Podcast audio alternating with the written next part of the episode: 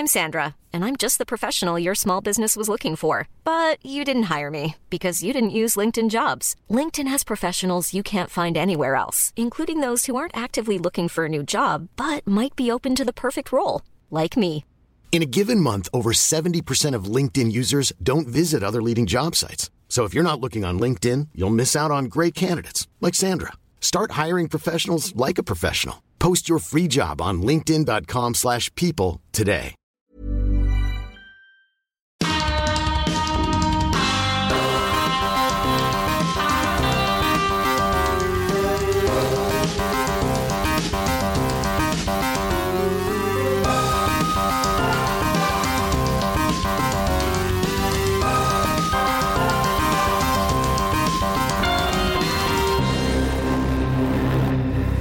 Bonjour et bienvenue dans ce nouvel épisode de Salut Techie, le podcast tech, chronique et débat de la rédaction de Frandroid.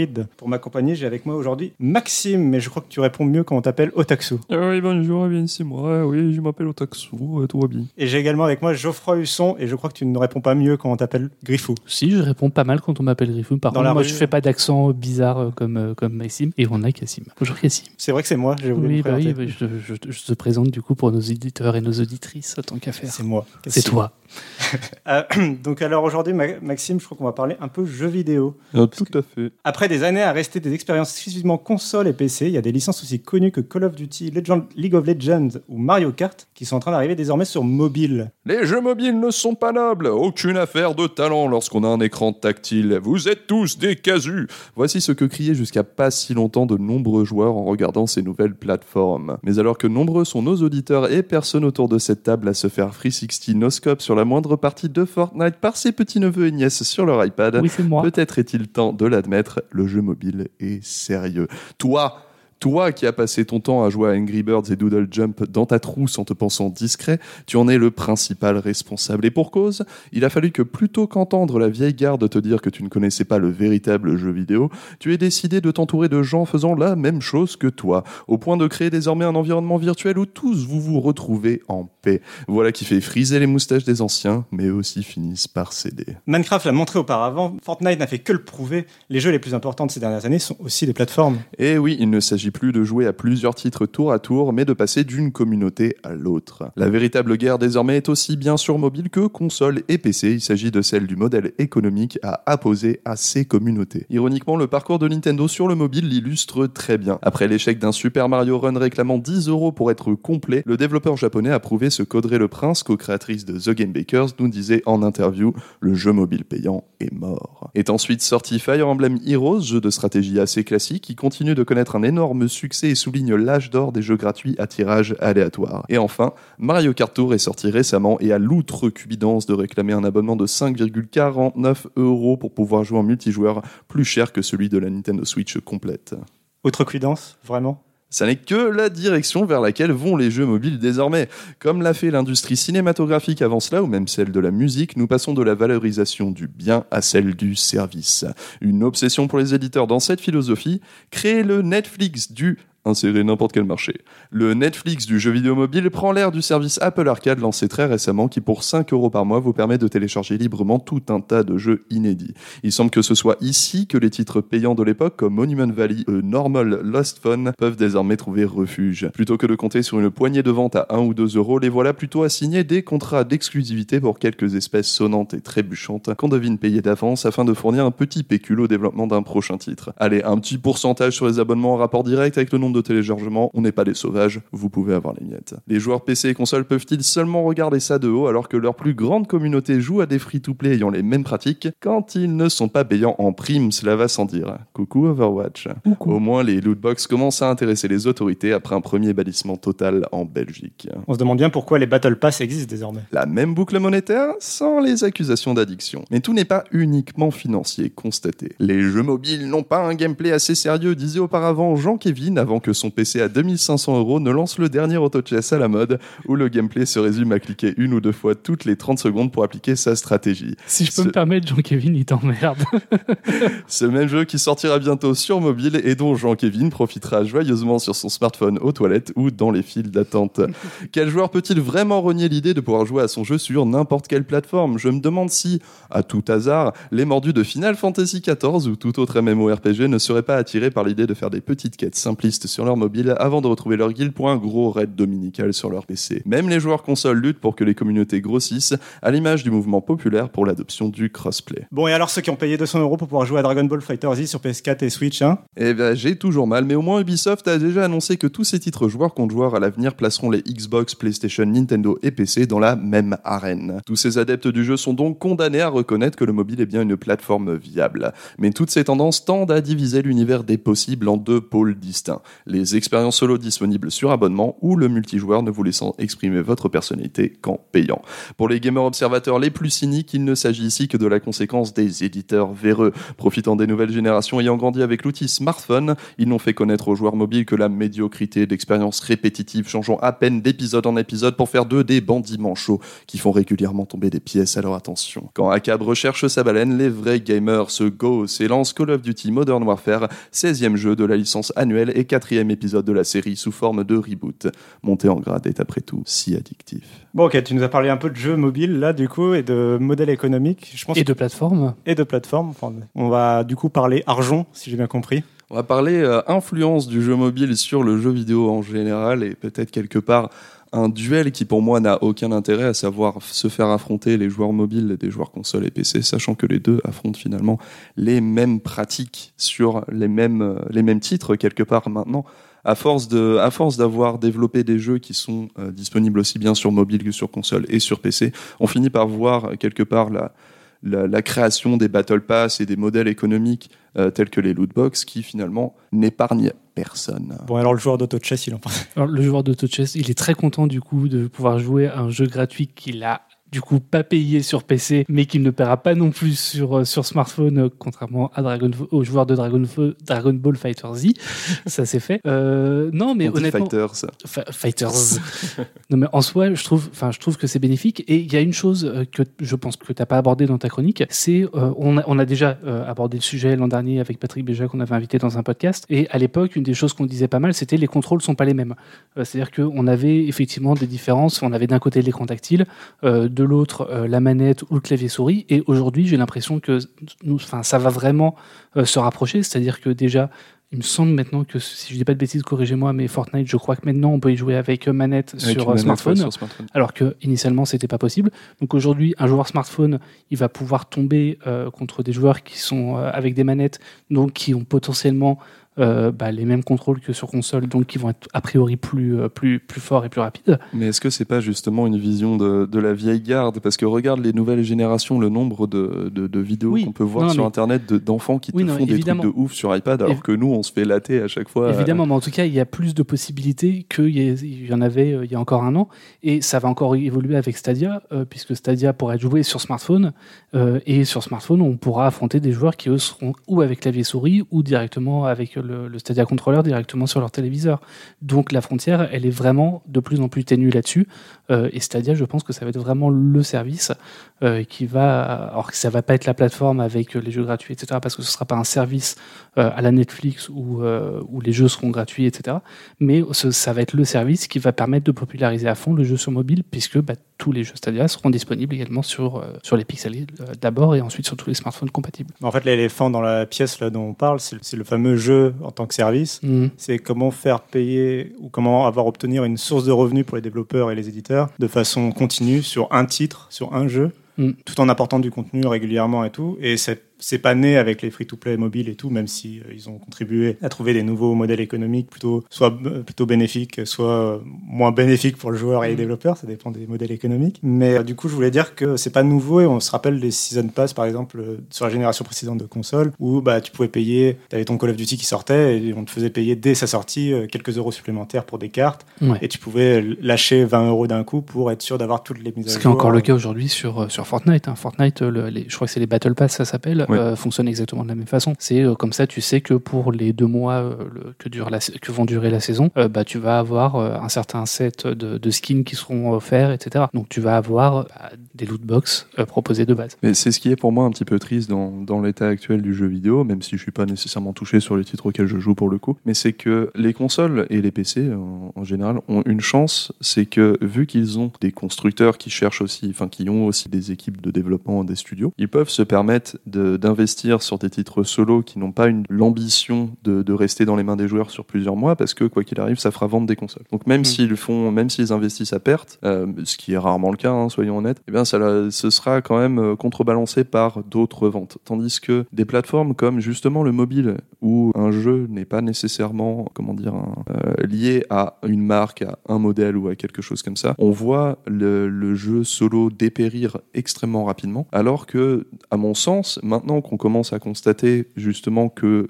c'est une plateforme viable, on ne lui a pas fourni quelque part l'opportunité d'avoir ce genre d'expérience. On est directement dans un modèle économique qui est défendable, parce que la critique touche tout le monde et personne à la fois, quelque part, mais c'est peut-être un peu dommage de ne pas avoir vu ce que le mobile pouvait vraiment donner, au final. C'est là où Apple va jouer sa carte, à mon avis, avec Apple Arcade, où il se place quelque part en père de la plateforme, donc en fabricant de consoles, quelque part, ils ont un peu le même rôle que Microsoft ou un Sony peuvent avoir avec la PlayStation ou la Xbox, de venir alimenter des jeux, ou Nintendo avec la Switch. Là, c'est Apple qui va alimenter iOS avec des jeux dans Apple Arcade, où les joueurs n'auront pas à payer 1€ supplémentaire par rapport à leur abonnement de base, et ils pourront bénéficier. Ça permet d'avoir des jeux, par exemple, moi je suis fan des jeux de gestion, et ça me permet d'avoir des jeux de gestion où on va pas me demander de payer pour raccourcir le temps de fabrication d'un bâtiment de 2 heures à 1 seconde en payant des gemmes violettes.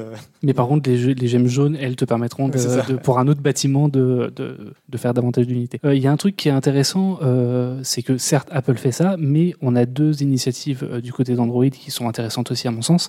C'est que d'une part, on a des rumeurs très insistantes, je crois pas que ça a été confirmé, mais selon lesquelles Google lancera également un service d'abonnement, un abonnement au Play Store. Ils l'ont lancé, mais aux États-Unis. Ils l'ont lancé donc c'est complètement été confirmé. Donc ils l'ont lancé aux États-Unis, mais en tout cas c'est un service d'abonnement au Play Store qui pourrait permettre aussi de mettre en avant certains jeux plus qualitatifs qui fonctionneraient pas avec les microtransactions, mais qui sont faits pour vraiment de l'achat à l'acte, Et remplacer les jeux payants, en fait. Enfin, c'est l'idée, et puis c'est d'aider les jeux payants, parce que les jeux payants sur mobile, on va pas se cacher qu'ils se vendaient pas forcément très bien, à part quelques exceptions type Monument Valley. Mais c'est peut-être justement là où il y a un point auquel on pense très rarement, c'est du côté des développeurs, parce que c'est ce que disait Audrey Le Prince.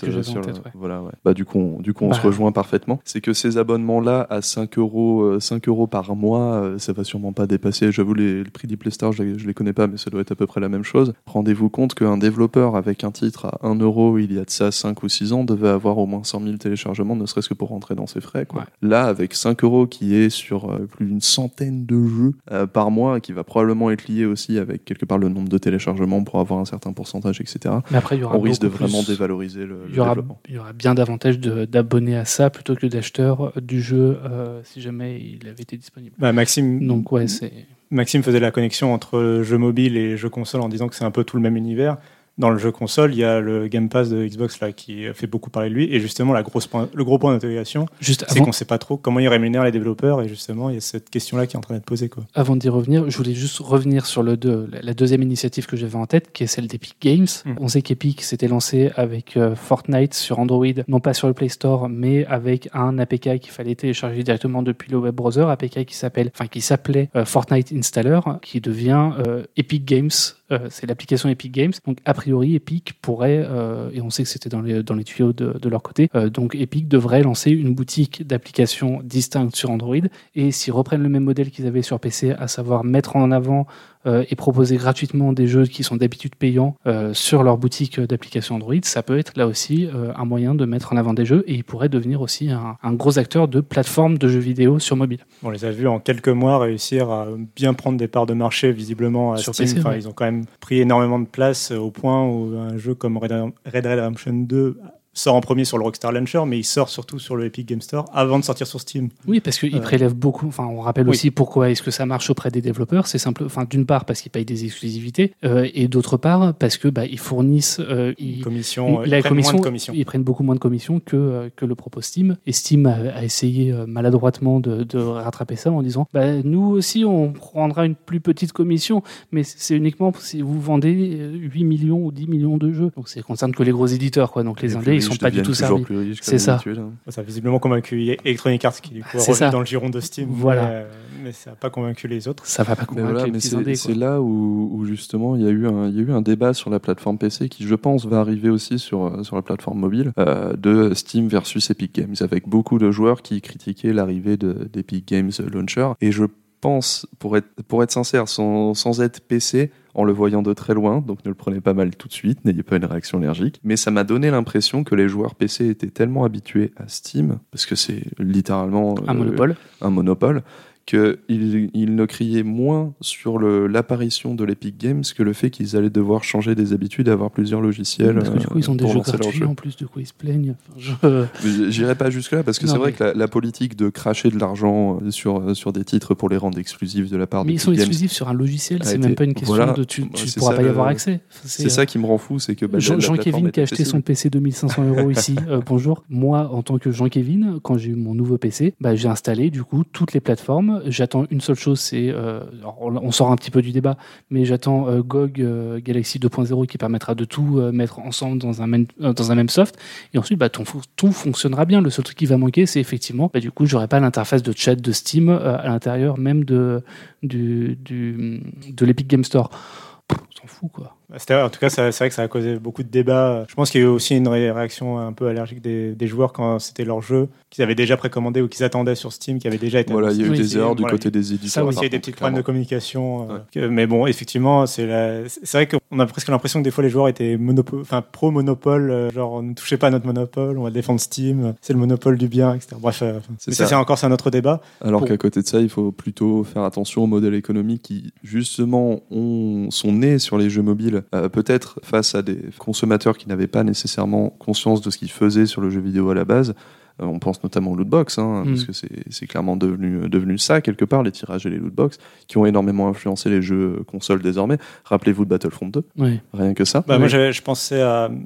Moi, j'avais le débat il n'y a pas longtemps avec des amis sur Overwatch, justement, et le fait que les gens ont beaucoup critiqué les lootbox d'Overwatch, mais une des forces de l'annonce d'Overwatch était aussi de promettre, et j'en parlais un peu tout à l'heure avec Call of Duty, le fait qu'il n'y ait pas de DLC payant, enfin, ils ne coupent pas la communauté, en fait, en plusieurs parties. Tout le monde a accès à tout le contenu du jeu tout le temps, les sert tous les personnages. T'as mis combien de temps à avoir un personnage qui te ressemblait ? Ça, mais t'es pas obligé, en fait. Mais tu vas pas changer le gameplay. Mais quand t'as payé 40€ ton jeu, t'as accès au jeu, en fait. Si je peux finir. Pardon. Si je peux terminer. Oui, c'est Overwatch. Du coup, il y a la question où tu as accès à tous les héros du jeu, toutes les maps du jeu, tous les modes de jeu sont accessibles tout le temps. Après, effectivement, il y a la question d'avoir tel skin ou tel truc. Et ça, il faudrait rentrer dans les détails du modèle économique avec le fait que tu as de l'argent in-game et machin, et tu peux acheter des lootbox et compagnie. Mais ça a permis, comme Valve en son temps, et là, on revient un peu au fait que les joueurs, visiblement, ça leur a pas posé problème à l'époque. Dans Team Fortress 2, il y a eu des mises à jour de la même façon qui ajoutaient tous les armes et compagnie. Il y avait même les premières prototypes de lootbox avec les chapeaux et à l'époque ça n'avait pas posé de problème, et ça permet en fait aux développeurs, je pense, de proposer des mises à jour gratuitement sans faire payer un abonnement et en ajoutant du contenu régulièrement au jeu. Et je voulais vous amener sur l'annonce d'Overwatch 2 qui, je pense, rentre un peu dans ce débat sur le fait qu'ils ont annoncé vouloir donner un modèle à l'industrie sur comment sortir une suite en expliquant, sachant qu'on ne connaît pas du tout le modèle économique. On a compris, d'après les interviews et les panels qu'ils ont donnés à la BlizzCon, on a compris que en fait Overwatch 2 et je voulais vous faire aussi comparer ça à Fortnite Chapter 2. C'est une nouvelle version du jeu qui te propose une option payante de campagne solo à côté, en coop, à faire avec tes amis. Mais il ne coupe pas la communauté, pour ceux qui n'ont pas suivi l'annonce, il ne coupe pas la communauté en deux. C'est-à-dire que les gens qui ont Overwatch 1 et qui refusent de payer Overwatch 2 pourront jouer avec les joueurs Overwatch 2 sur les mêmes maps, avec les mêmes héros. Et a priori, ils auront même le même client, simplement toute la partie PVE, donc partie solo ou coop, sera grisée. Ils ne pourront pas le lancer, mais ce sera le même. Une sorte de paiement in-app, en fait, quelque part, pour revenir au mobile. Et du coup, c'était marrant de voir ça quelques jours, quelques semaines après l'annonce de Chapter 2 de Fortnite, où ils ont un peu réussi à faire une suite sans faire de suite, en fait. Ce que je trouve hyper intéressant, c'est que là, on parle de Fortnite, on parle d'Overwatch, tu parlais tout à l'heure des auto-chess. Pour moi, c'est des exemples de games as a service qui sont hyper intéressants dans leur modèle économique, parce que c'est pas un modèle économique qui va donner la priorité, comme on a encore beaucoup trop sur mobile, aux joueurs qui payent. C'est-à-dire que tu vas pas avoir davantage à payer, tu vas avoir simplement des ajouts cosmétiques. Donc, typiquement sur LoL TFT, donc l'auto-chess basé sur League of Legends, tu vas avoir juste des emotes, par exemple. Sur Overwatch, tu vas avoir des skins, tu vas avoir des tags, mais ça va pas améliorer ton gameplay. Pareil sur Fortnite, c'est juste pour personnaliser ton personnage, et c'est ça aussi qui va permettre à ces jeux de faire durer le développement encore pendant 2-3 ans et de faire en sorte que le jeu continue à avoir de la valeur pour le développeur et qui continue du coup à le mettre à jour, quoi. Faut comprendre que pour les développeurs aussi, il y a une vraie difficulté. Là, c'est vraiment cette génération de consoles qui a popularisé les jeux as a service, quoi, de ce type-là, et il y a une vraie difficulté à créer des suites à ces jeux, en fait, et à réussir à recréer le succès quand ils ont réussi à construire une communauté.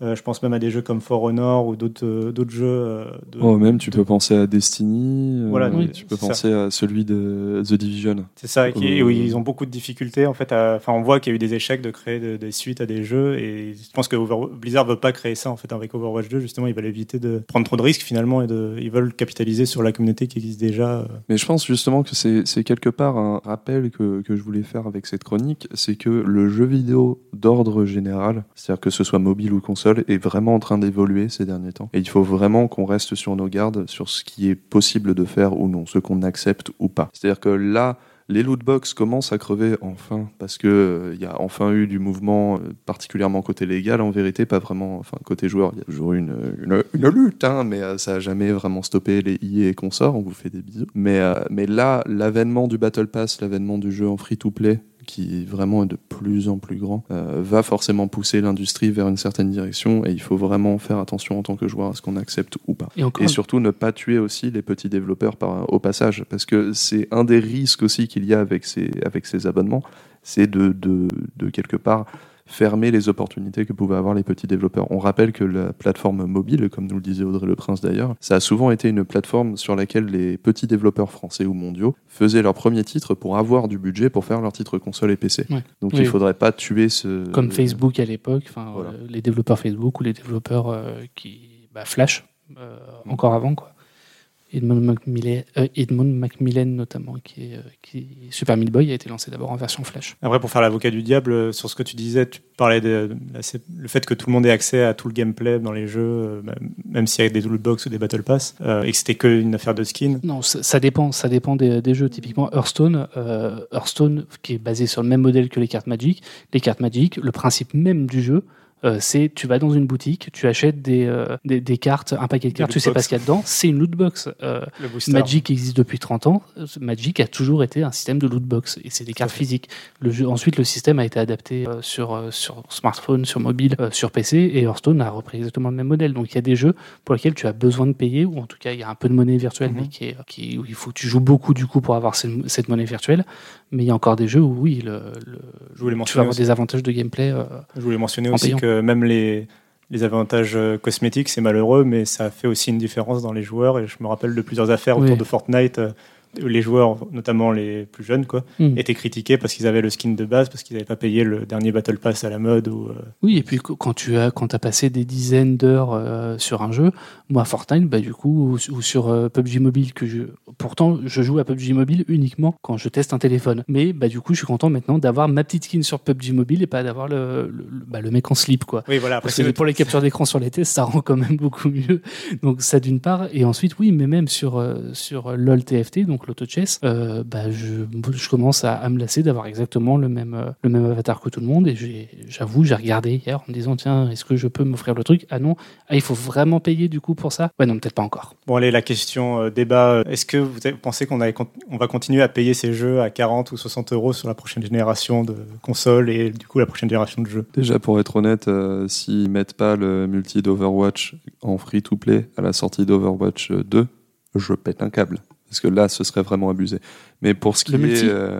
Le multi en free-to-play et le solo qu'ils ont annoncé en payant. En fait, tu passerais Overwatch 1. Oui, voilà, Overwatch 1 en free-to-play. Oui, ça, c'est déjà le cas. De toute façon, on sait que les joueurs... Ils ne l'ont pas encore. Si, ils ont annoncé que les joueurs d'Overwatch 1 auront accès au multi d'Overwatch 2. Parce que même sans avoir payé. Pas ça un free-to-play. Oui, là, ce que Maxime te dit, c'est que même sans avoir payé, en fait. Les nouveaux, tu veux dire, ok. Oui, les nouveaux joueurs. Tu sais, il y a des gens qui ne jouent pas encore à Overwatch. Ils ont tort. Qui sont-ils ? Quels sont leurs réseaux ? Ce sont des gens qui aiment avoir des communautés saines et équilibrées. Mais non, bien sûr que non, le jeu d'ordre général, même sur mobile, ne va jamais rester constamment gratuit ou passer sur tous ces modèles-là, parce qu'il y a des jeux pour lesquels ça n'est juste pas possible. Le jour où vous voulez faire un Last of Us 3, ça va être compliqué d'avoir une expérience comme ça. Donc oui, les jeux solo vont avoir tendance à avoir ça. Il y a aussi d'autres jeux multi, pour le coup, où ça n'est pas possible. Je pense notamment aux jeux de combat, en vérité. Parce que si tu fais un système comme ça... Tu connais ton jeu de combat ? Un tout petit peu. Si tu fais un système comme ça, en fait, tu tues la balance de ton jeu. Parce que t'es obligé de rendre un personnage plus fort lorsqu'il sort, ce qui, du coup, va tuer absolument tout esprit compétitif. Donc non, ça va pas être le premier modèle. Maintenant, je pense qu'on est dans une forme qui n'est pas définitive. Une forme qui va évoluer avec le temps et ce sera à nous, joueurs, de la guider dans le bon chemin. Moi, je pense en tout cas que du coup, les modèles économiques sont toujours en évolution, effectivement, et que les éditeurs aiment tester en fait leurs limites. Je parlais au début du podcast des Season Pass et je me rappelle de certaines pratiques, notamment d'Electronic Arts qui aiment toujours un petit peu l'argent, hein, faut pas se le cacher, qui allait un peu loin Et c'était à l'époque, c'était plutôt une manœuvre anti-occasion, si on se souvient. C'était surtout l'idée de, quand tu achètes ton jeu, t'es obligé d'aller activer un code pour le multijoueur. Ils essayaient des trucs comme ça. Et ils en sont un peu revenus après. Enfin, ça dépend des jeux. Et par exemple, Battlefront, je me rappelle qu'ils avaient annoncé... Au début, il y avait des DLC pour le premier. Et je crois pour le deuxième, ils avaient dit, bon, finalement, on n'aura plus... Le gameplay sera intégré comme dans Overwatch. Enfin, donc, les éditeurs évoluent avec leur modèle économique. Ils testent des modèles économiques, ils testent leurs limites. Des fois, t'es obligé d'attendre la loi pour... Ils testent surtout les limites des joueurs et jusqu'où ils vont se plaindre. En fait. Et je rappellerai du coup que la meilleure action n'est pas forcément tant de se plaindre sur Reddit, même si c'est toujours très marrant de se plaindre sur Reddit et sur Twitter. C'est aussi tout simplement de refuser d'acheter, c'est plus facile à dire qu'à faire, hein, mais c'est de refuser d'acheter le jeu en question, de souscrire au modèle économique qui ne nous plaise pas. Voter avec votre porte-monnaie. Un point qui était intéressant, tu parlais tout à l'heure des jeux, est-ce qu'on va continuer à les payer des jeux de 40 à 60 euros ? A priori, de toute façon, les éditeurs ne se posent même plus la question, puisqu'ils ont commencé aussi à proposer des offres d'abonnement pour certains. C'est-à-dire, on pense à Ubisoft. Ubisoft propose maintenant, enfin, ou va lancer, ou a commencé à lancer, je ne sais plus si c'est déjà, a déjà lancé, son service d'abonnement Uplay+, qui propose tout le catalogue Ubisoft gratuitement. EA Access aussi. EA Access chez Electronic Arts, et je pense que ça, c'est une tendance qui va continuer. Donc, si les joueurs ne veulent plus payer 40 à 60 euros, ils peuvent, pour chaque jeu, ils peuvent payer cette somme tous les mois pour avoir autant de jeux qu'ils veulent, quoi, finalement. Le droit de les louer. C'est ça. Pas de les posséder. Oui, pas les posséder, mais aujourd'hui, est-ce que la possession est toujours... Oula, alors non, voilà. On ne va pas ouvrir ce débat-là. La propriété, c'est le vol. Les jeux, je rappelle que les jeux achetés sur Steam et tout ne sont pas vraiment non plus totalement en propriété. Non. On en reparlera à l'occasion, c'est de parler peut-être du jeu d'occasion sur Steam, qu'on aura le droit de revendre ses jeux, hein, n'est-ce pas ? Merci, c'est que je choisis. Ouais. Donc du coup, un dernier mot à dire sur ce sujet. Je pense qu'on a fait pas mal le tour, sauf si vous avez quelque chose à ajouter. Non, mais je pense que tu l'as vraiment très très bien résumé. Enfin, votez avec votre portefeuille. N'oubliez pas de rester conscient par rapport à ça quand un marché évolue.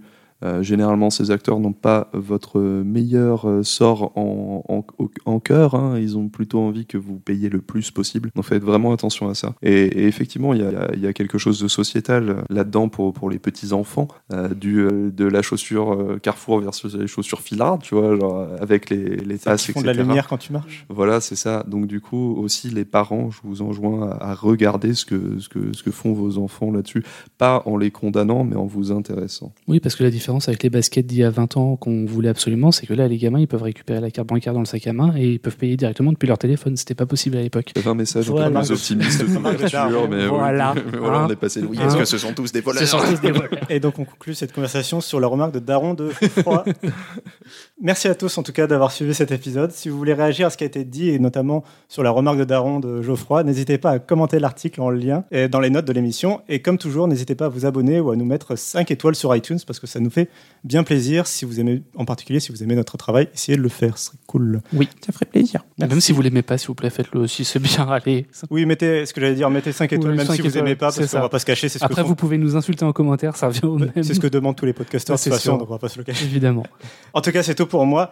À vous les studios et à la prochaine. Ciao. Des bye. Bisous.